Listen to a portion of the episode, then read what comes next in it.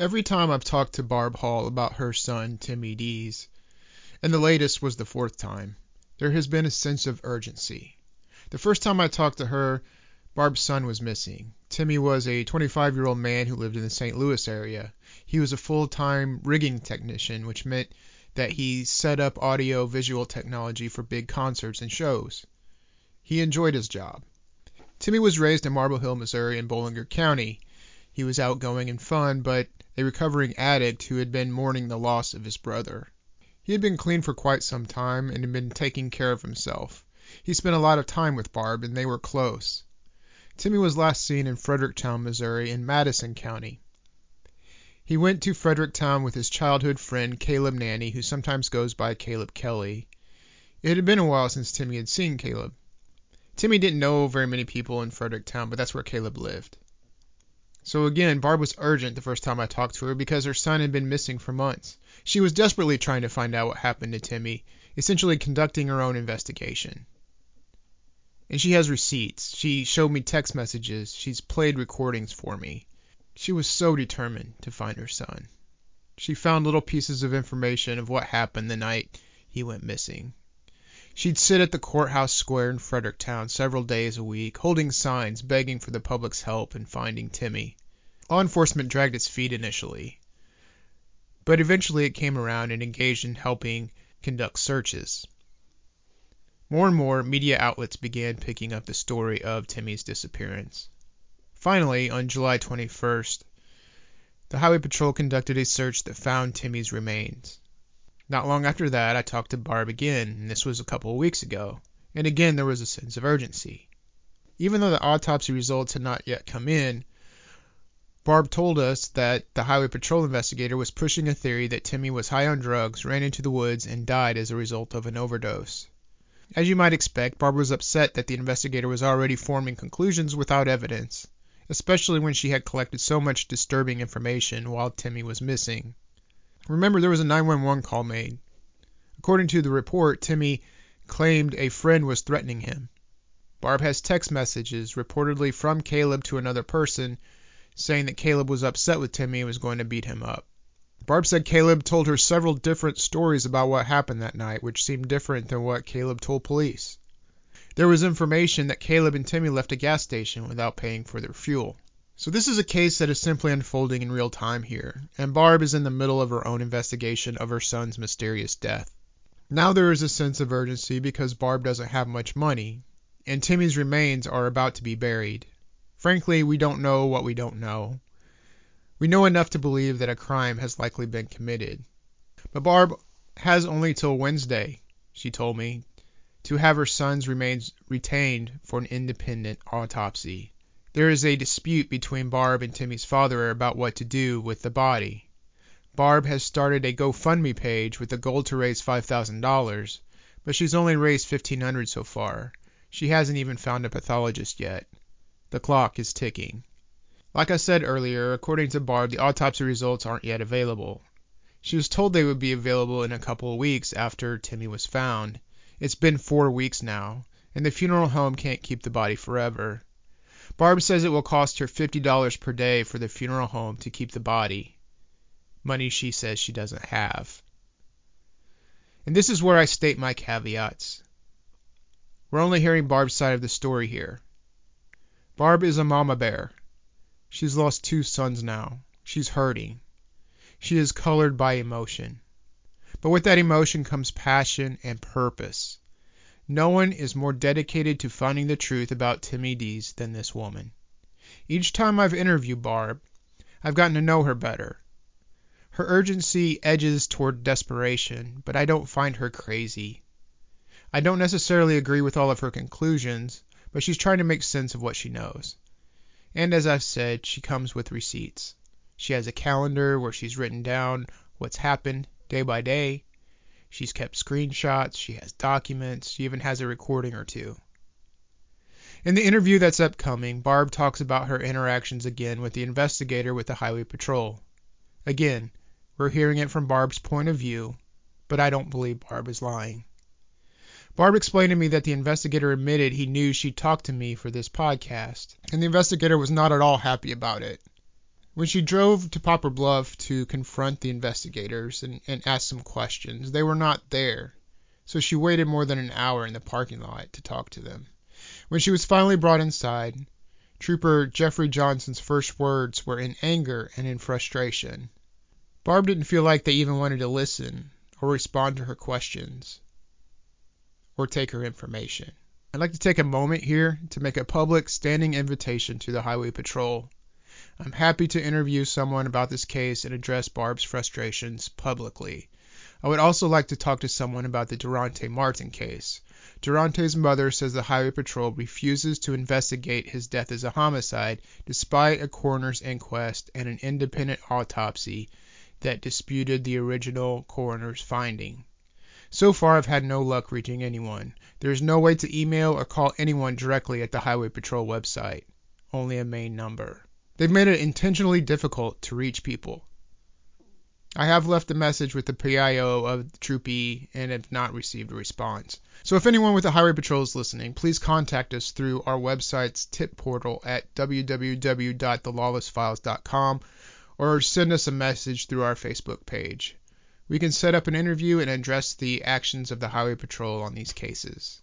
The sad reality is that Barb is not going to the media because she enjoys doing so. She's not seeking attention. She just wants her son's death to be investigated thoroughly. I 100% believe that Barb would prefer to not be in the spotlight. I also believe Timmy would still be missing had she not placed herself in that spotlight. Barb Hall meets me in the Jackson City Park. It's around 6 p.m. She is again wearing her silver hair up in a loose bun. She's wearing a sleek white blouse, having just come from Poplar Bluff. She's a thin woman, but not in an unhealthy way. She looks tired, but her blue eyes are sincere. We walk over to the park shelter and take a seat on the opposite sides of the picnic table. And as we talk, I can't help but think about what Barb Hall has gone through. She has lost both her sons. She doesn't know what happened to Timmy. She had to fight like hell to find him. Now she's having to fight like hell to get authorities to investigate his death. And she has to fight like hell to raise money to pay to have an independent pathologist search her son's skeletal remains for clues as to how and why he died. It's one of the saddest things I've ever seen. I'm your host, Bob Miller. You're listening to The Lawless Files.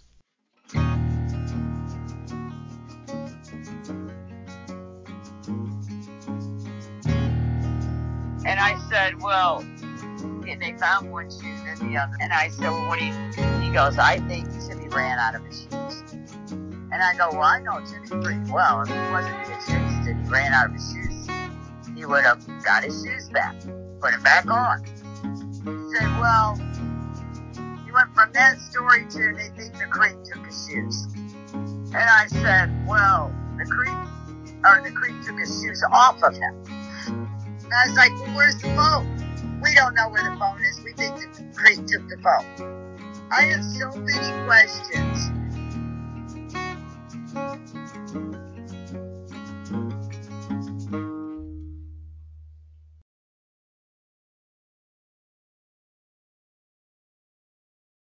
the last time we talked, the the officer who um, from the Highway Patrol, Jeff Johnson, Jeff Johnson, um, kind of gave you a theory that um, he just kind of laid down and, and and died, maybe as a result of an overdose or something. But there's, as you stated, there's nothing to back that up.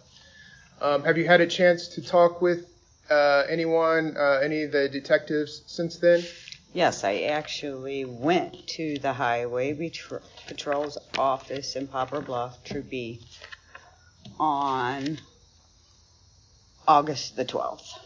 On August the 12th. Okay. And what what uh, who'd you talk to, and what did they say? I talked to Jeff Johnson and John West. Jeff Johnson and John West. Yes. Okay. So what what was the result of that? What did they tell you? They told me that um, they think Timmy just laid down and died.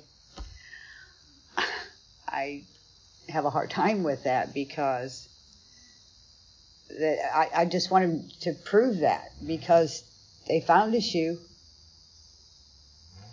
Uh, they haven't found his phone yet. The phone's just mysteriously gone. Uh, he, but he had a check-in on March 27th, which is almost exactly a month, Month, later, yeah. saying that he checked in in Fredericktown.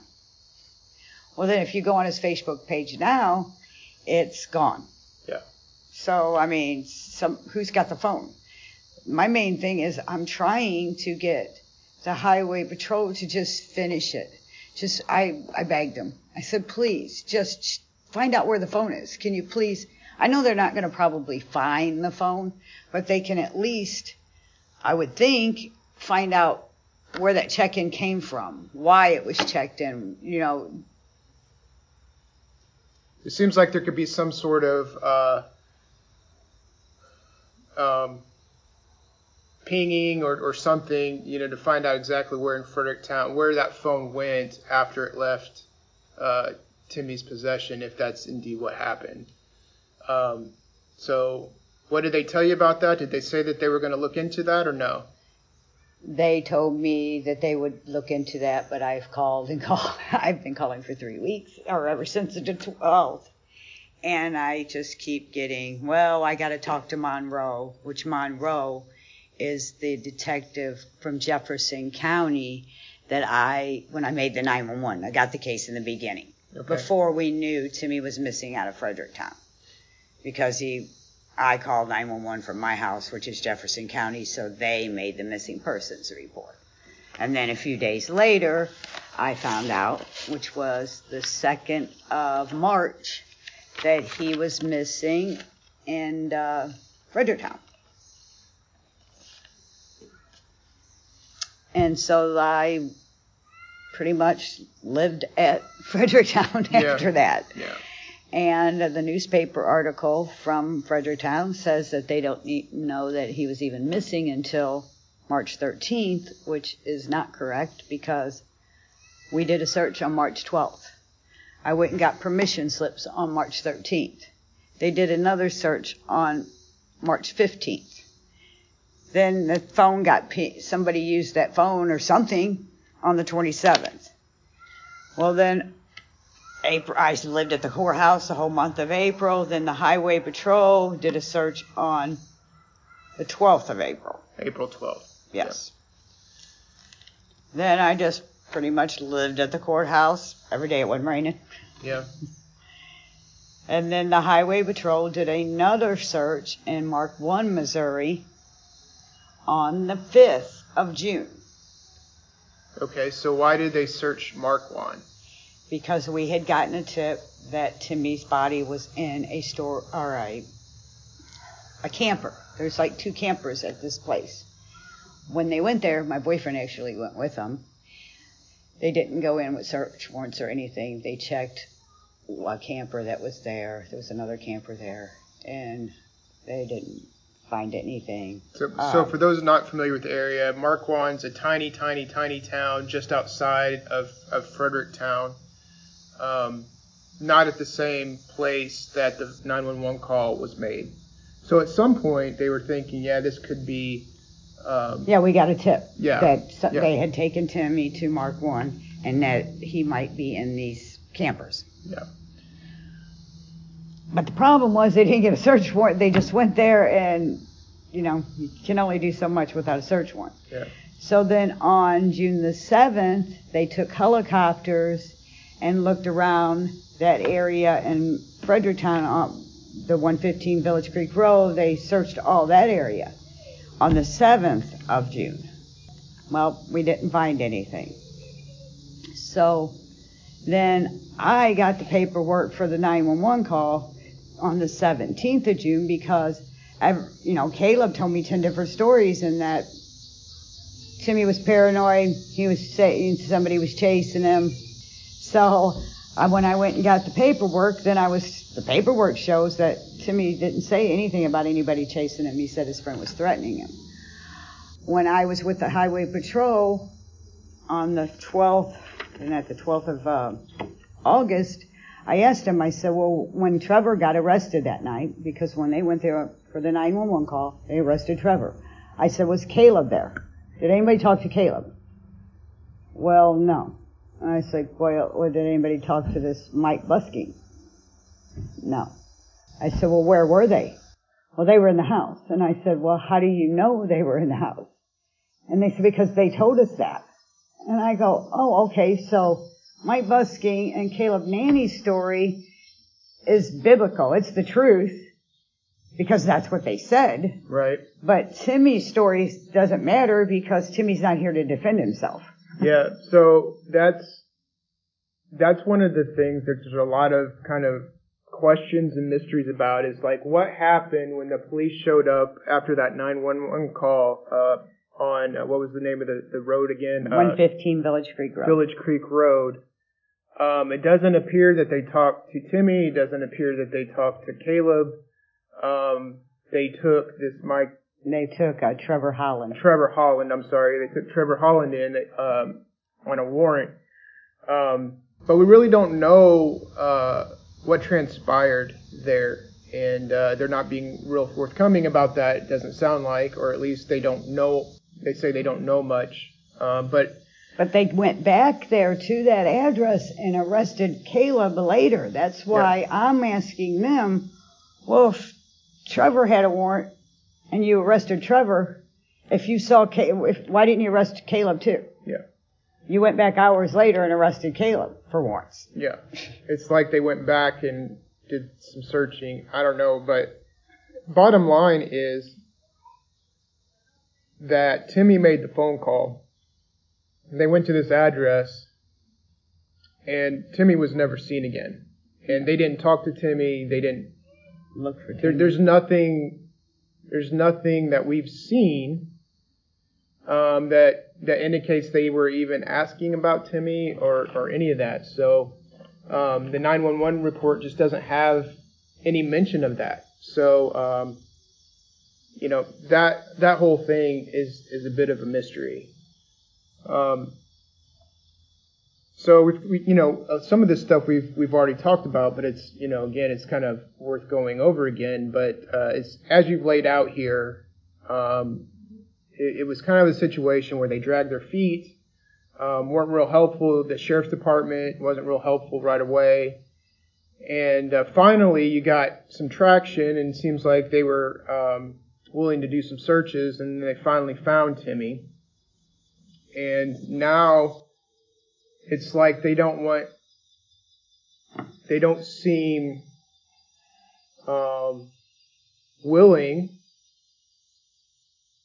or too eager to answer these questions that are out there. Um, so that's where we're at now, and it just kind of follows a pattern since day one of not taking all of this real seriously. Can you tell me a little bit more about well, actually, let's back up a little bit. He was he was found on uh, August. No, or, I'm sorry, 21st. July 21st. And what they told you, if I remember correctly, is that the autopsy would be done in a couple of weeks. And it's been over a month now, right? Yes. It's been a month, four weeks, and still don't have the autopsy.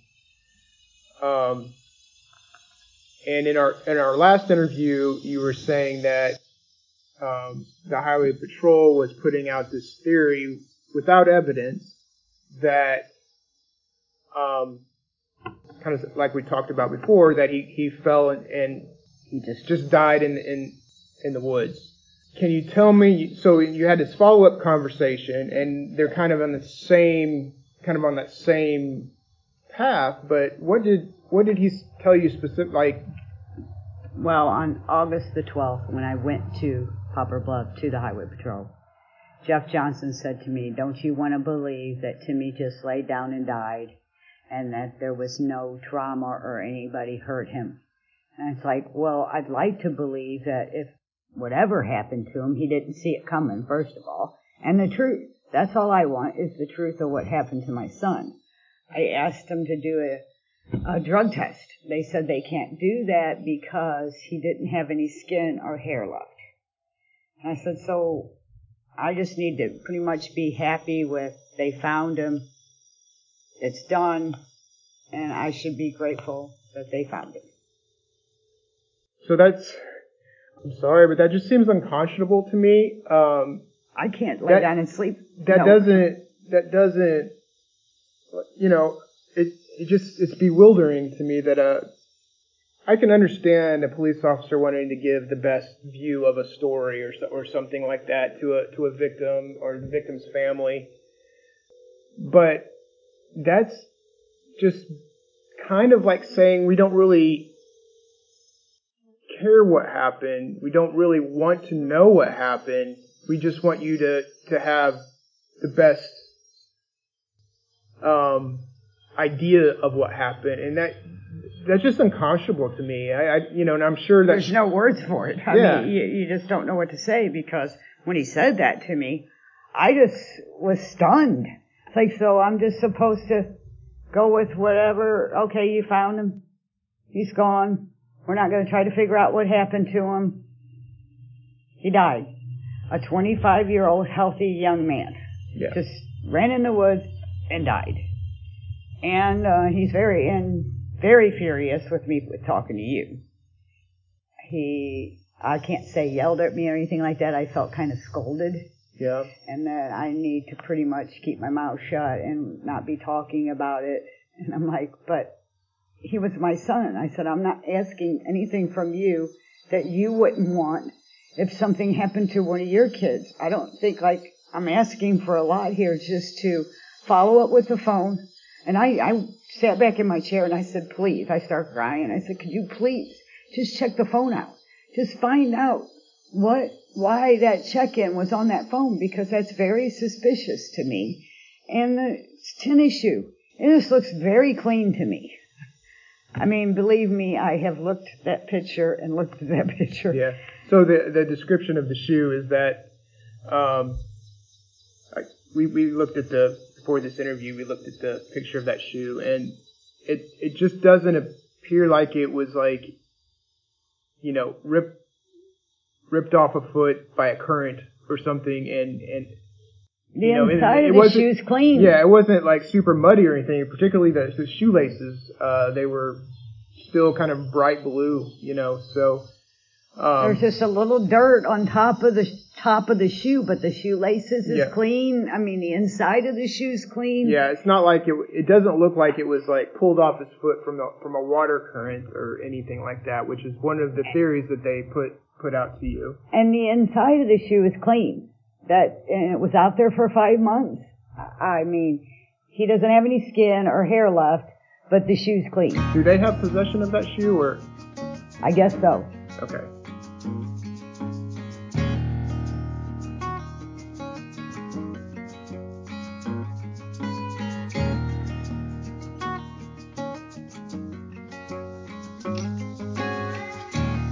Of in this new. It's it's taken a new level now. Um, before they were trying to offer you a theory. Um, now it's it's not just they're offering you a theory. They're saying, well, don't you want to believe this? Like trying to. Um, Have me be okay with it. yeah, and then on top of that, scolding you for for talking to the media, um, which I could look. No, no police ever wants, um, you know, uh, the business of an investigation out in the public realm. I understand. But but you're not you're not out here giving secrets about what they found. You're you're you're out here pleading for for public outcry because they're not. I just want them to do the, Yeah. do more of an investigation. Yeah. I mean, I really appreciate that what they have done. They found Timmy.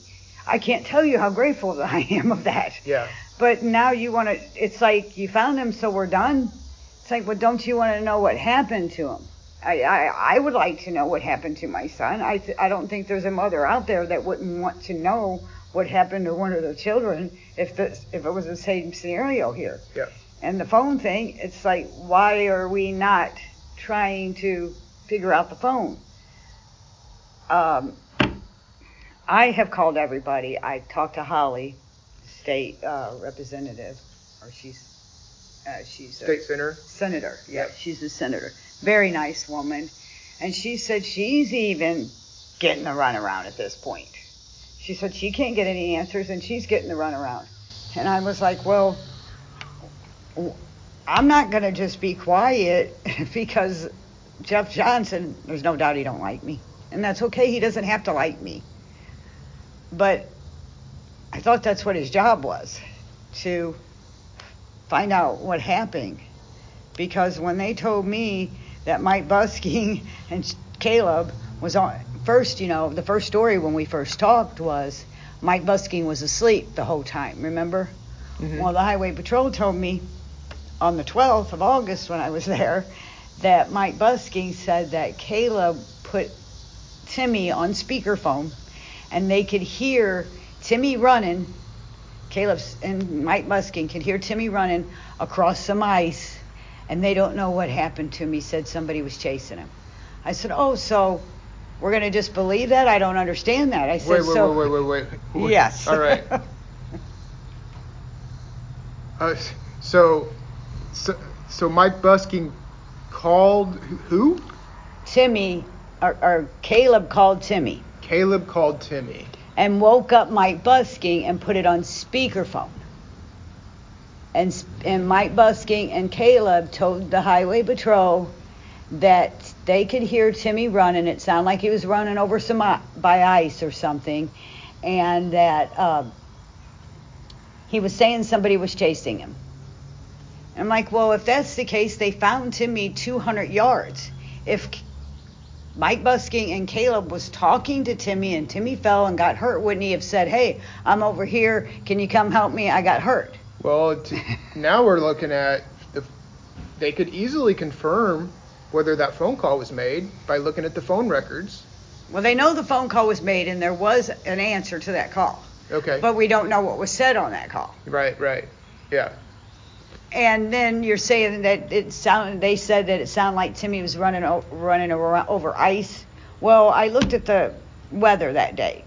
When that 911 call was made, it was 44 degrees. It got up to 65 degrees that day. I don't think he's running like Mike Muskie and Caleb said over some ice. So, I mean, the bottom line here, if if you take it, just take a step back. Like, there's so many crazy things. It, it just, it just, there's so many unanswered questions. Like the ice question, the shoe question, the phone question. Where's the phone? You know, the the Facebook question, um, and it just there's so many questions that That are unanswered. That- that- That's but- all I'm asking. yeah, but to- and not just unanswered, but some of these questions. I mean, there's ways to try to pursue some of these answers. Um, it's it just it's just bewildering. Um, what do we have here? This is a text message that I got from a girl saying that uh, her cousin, Caleb's cousin, was there that night too. Can I read it? Sure. I know my ex abused drugs with his cousin Caleb, and there's no telling what's going through their heads after being up for a few days. I believe they're both capable of something like this. Again, I'm sorry about everything. I'm not sure if I even helped you out at all or if I should have kept that to myself, but you deserve to know. I have two babies of my own, and I can't imagine what you're going through.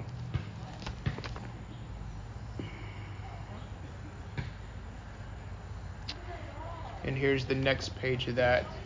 I keep going over what we know, and so much points to Caleb. I don't know him. I have nothing against him, but if it is true and comes out that way, he needs to serve his time. You have a good night. I'm streaming for Timmy every night till October. Because we're trying to get, well, I got until in October, is what I was told. But now I'm being told that I've got only until Wednesday.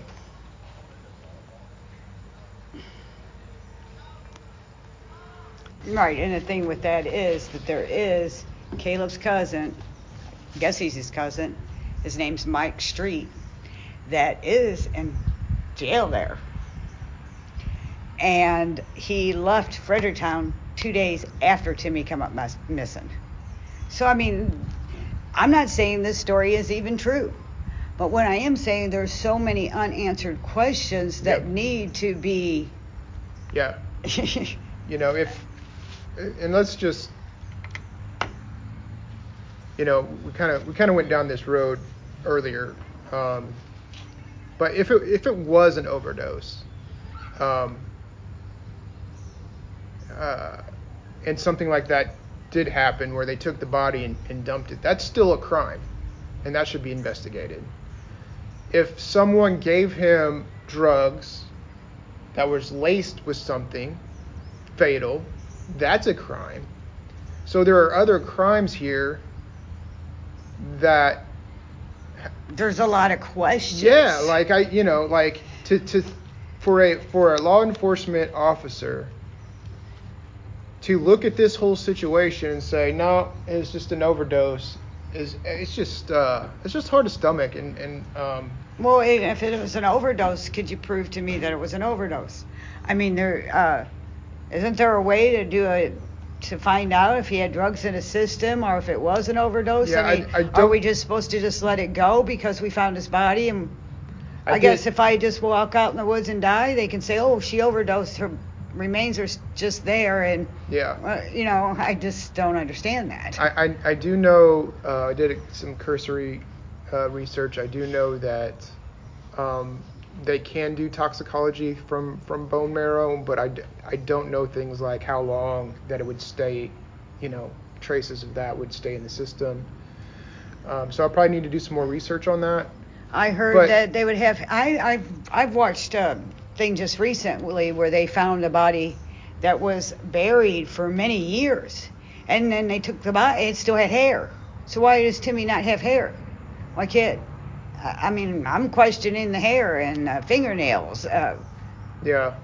because what I was told when I asked the coroner, which was the same day that I went to the highway patrol, I stopped by the coroner's office and uh, he wasn't there, but he did call me qu- pretty quick after I left there.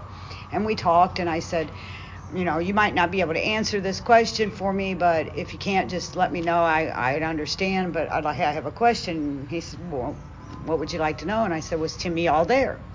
And he said yes. And I said, okay, thank you. Well, then when I got to the highway patrol and I talked to them, they said some of Timmy's shoulders was missing and some pieces off of one of his hands, like a few fingers were not there. But all of his body's there. So I don't understand why, we, but there's no hair or no skin. Like I said, I'm not. They find ye- people years later that have died, and they still can. Yeah, I think, it, don't I think it all ha- depends on what kind of the weather conditions are and things like that. But yeah, I think And he was 200 yards. Why wouldn't you think somebody would have smelled him or something? I mean, they did have the helicopters and stuff in that area.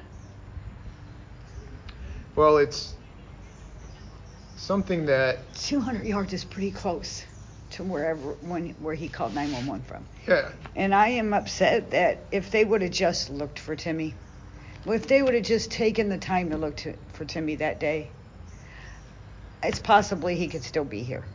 If he was hurt or whatever happened to him, they could have saved him. If they would have just looked for him when they got there in five minutes, because the paperwork right here says they were on the scene within five minutes of that 911 call. That it could be so different. yeah, I mean, even let's say if it was an overdose, they have that stuff. You know what I mean? Yeah. He he made the 911 call, one call saying his friend was threatening him. If he OD'd, they have that stuff now. You put it in the nose and yeah. Uh, just uh, man,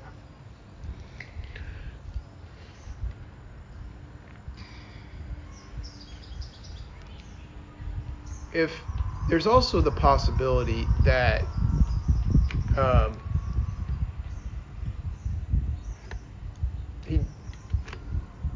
and I, I, you know, I don't, I don't know how you would prove this or whatever, but the, the condition of the shoe being what it was, you, you wonder if there's a possibility that if the, the body was moved to that location after some time.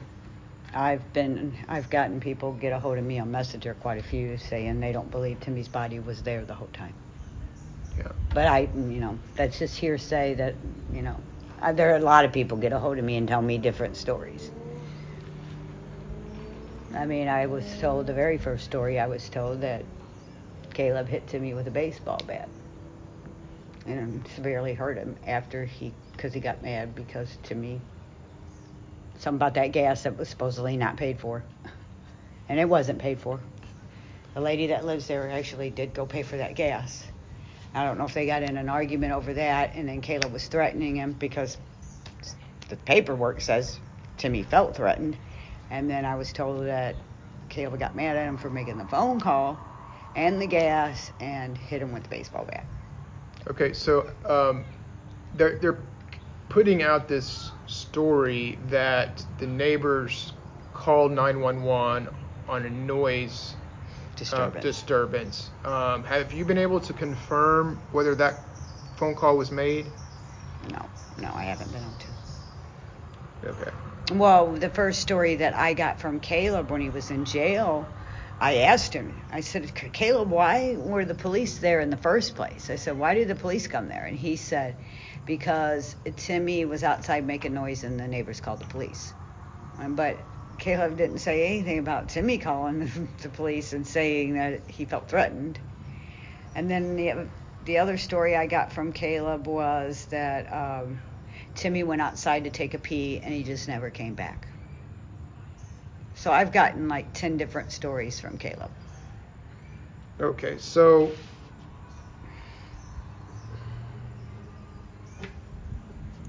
it's I guess it's possible that both calls were made. I mean, but that really doesn't make sense. If the neighbors called and Timmy's spooked, he doesn't want to get caught there. Is he going to be calling 911 also? We know that Timmy made because you've got the copy of the 911 report. Yeah, you see it. Um, There's a lot of questions. Yeah, I mean, like it- a lot. If, if both phone calls were made, it would make more sense that that disturbance was some sort of altercation happening, Right. and that would fit. That would check a lot of boxes. So maybe we should find out.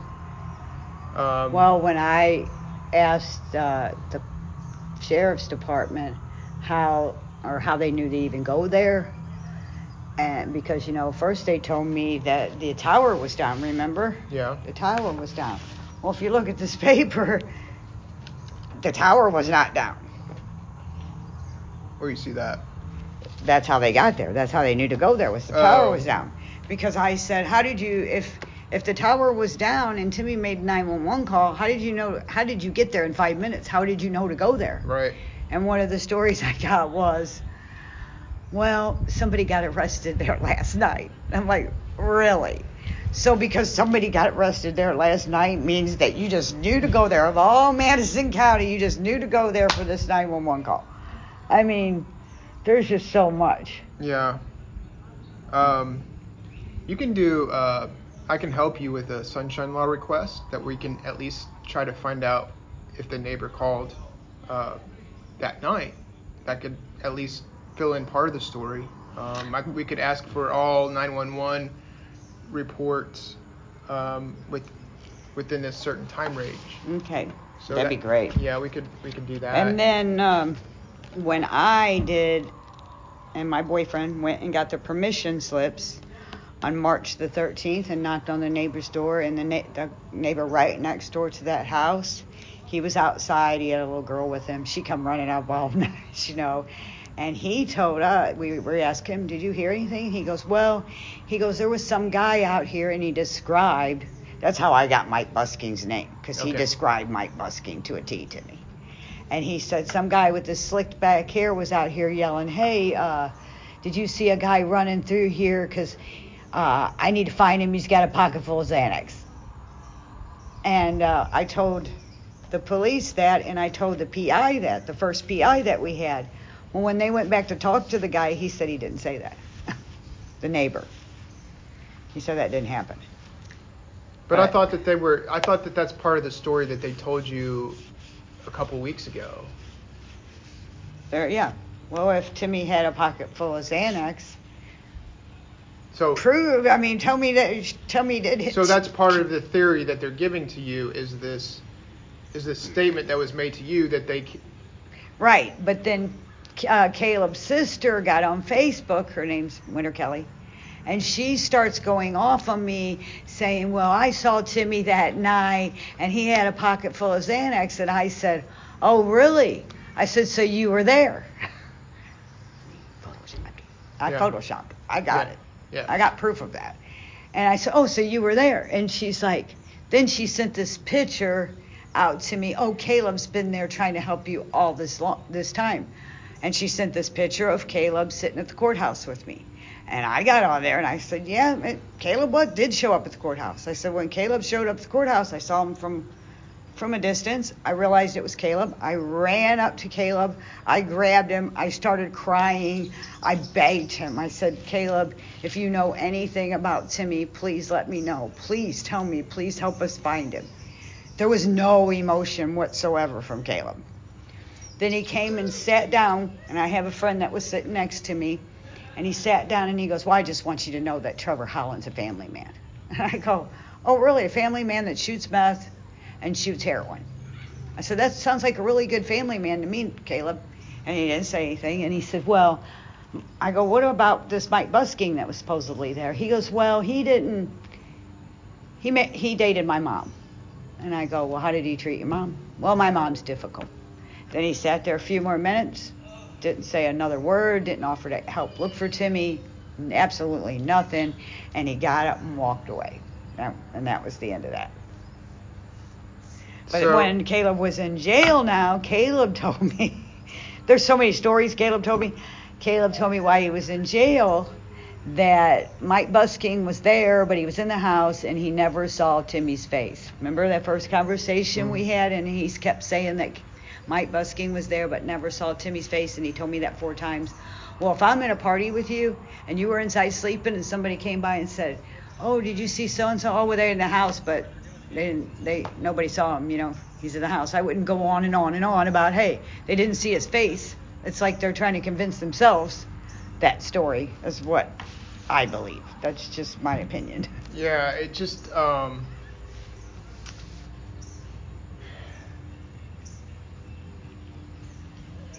it just if if this was a, an overdose death and they were worried about getting in trouble they they would have I mean, Timmy would not have ran off. They would have taken him somewhere. Yeah, he couldn't have ran out of his shoes if he's dead. Yeah. Right. Um I don't know, man. This is all like It's a lot. it's a lot. It's a lot.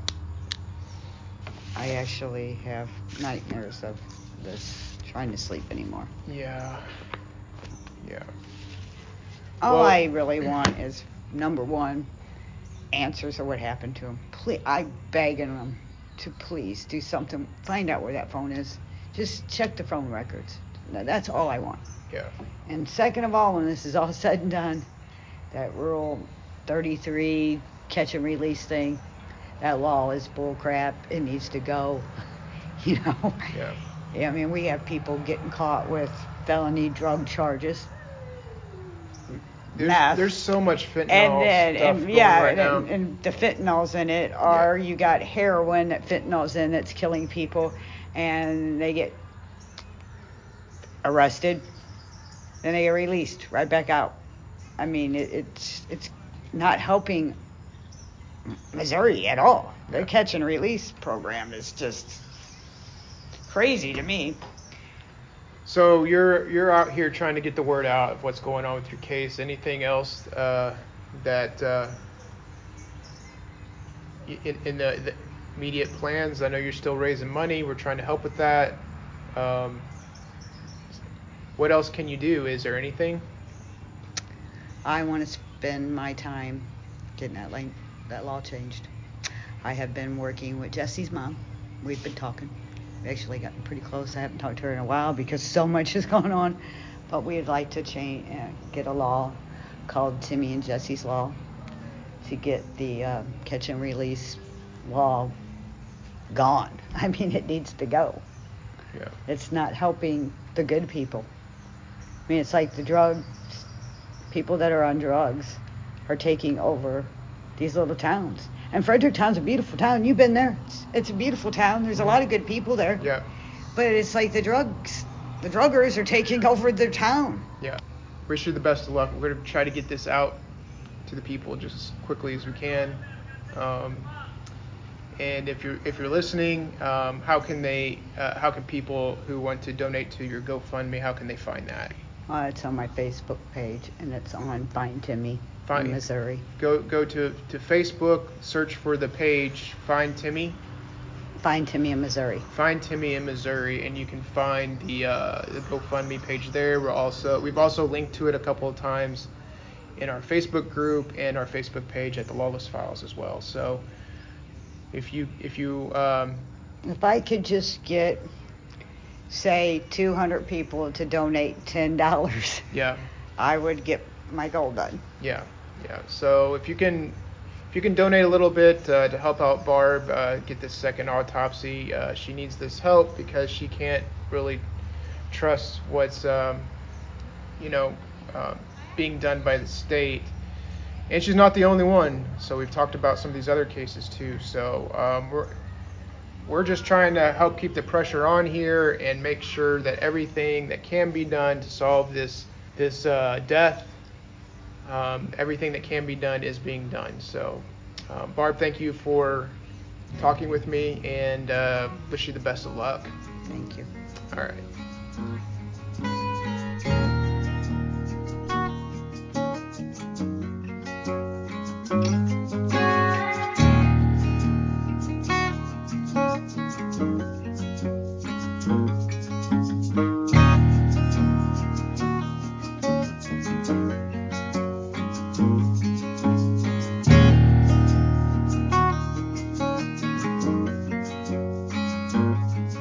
About the quality of that interview.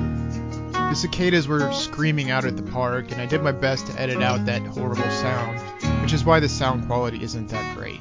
But thanks for putting up with me as I learned how to make the most out of very basic recording equipment in less than ideal conditions.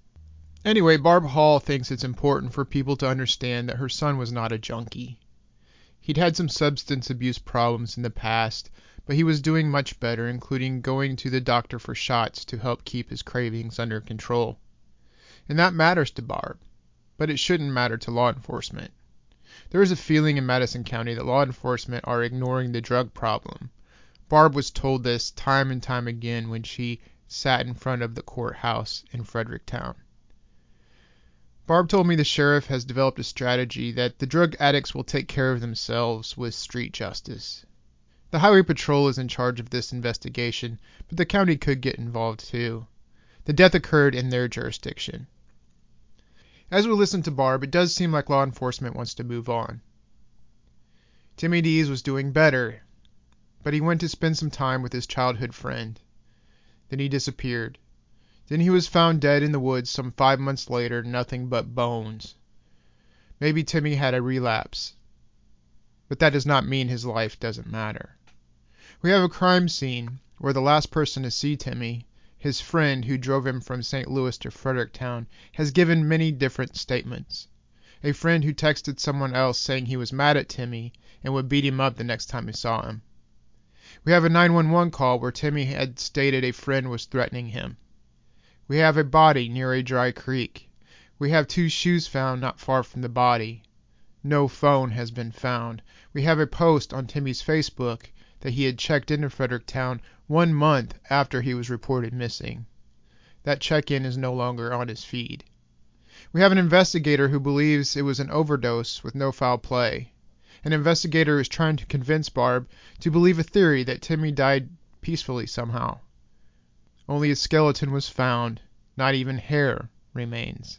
I did some light research on how long it takes for hair to decompose. I couldn't find anything super definitive, but hair can last years. Wet conditions tend to speed up the decomposition of bodies, even fingernails, which can disappear in as little as 50 days. But hair is usually the last thing to disintegrate. From what I gather, hair can last hundreds or even thousands of years given the right conditions. Even if human hair is used in compost material, it can take up to two years to decompose completely. It's the same for hair that is caught in drains or pipes. One thing that we didn't talk about on the recorded interview, but Barb told me outside of the recording, is that the Highway Patrol had asked the FBI to look into the phone records and Facebook data. Barb called the FBI and they confirmed to her that they'd been asked to do a forensic analysis on the phone and Facebook data, but it was called off by the Highway Patrol once the body was found. Again, they said we don't need that analyzed anymore because we found the body. Later, when Barb called the FBI again, they would not talk to her. All of this is perplexing, and it goes straight to the reason Barb is desperate.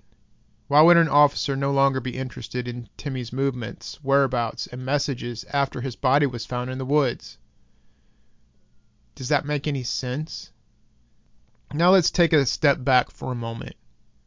Remember, Durante Martin's death was originally ruled as suicide. It's a different case, but there seem to be similarities. Durante died in the attic of a house on Double O, a property where someone had died once before. The coroner ruled it a suicide, and Durante's family hired an independent pathologist to examine Durante's body. That pathologist ruled that the gunshot could not have been self inflicted. A coroner's inquest was called, and a grand jury ruled that it was death by violence, not suicide. But yet the same detective, Jeff Johnson, has told Durante's family that they're sticking to the original ruling of suicide. Then we had Jessie Wilfong. Jessie was missing for quite some time before her body was found in neighboring Cape Girardeau County, buried under a barn. Cape Girardeau County Sheriff's deputies, with the help of confidential informants, have charged Jessie's uncle and his girlfriend for her murder. Jessie's uncle has been known to have been into methamphetamine, and before Jesse went to Millersville, she was last seen at a house in Fredericktown on Double O. Documents associated with that case suggest Jesse's uncle accused her of being an informant for police in drug investigations. And now, just days before I did this interview that you heard with Barb Hall, a Johnson County, Illinois man was found dead in Fredericktown. Jason Blair, 43, was last seen walking his dog on Double O. The dog was found alive and turned over to the family. Nothing else about that death has been released publicly. Route Double O connects Fredericktown to Farmington. It's a route I drove several times a week when I attended Mineral Area College in Park Hills for a year. Route Double O and Village Creek Road, the address where Timmy was last seen alive, begin very close to each other and run parallel until Village Creek Road turns into County Road 211. Again, Madison County is a rural county with a population of about 12,000 people. Fredericktown has a population of about 4,000. There's a lot of drama happening in this sparsely populated area. And I know there are other mysterious cases that I just haven't had any time to research.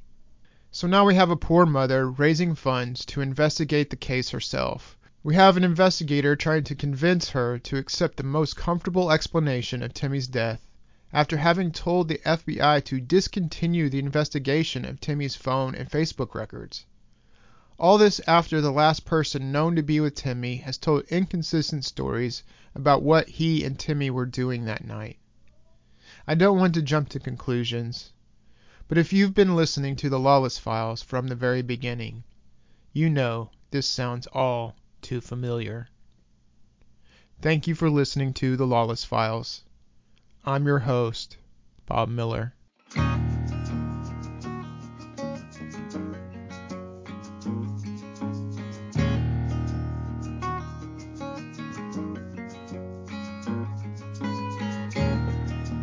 Lawless Files is a production of Leadhound Publishing, LLC.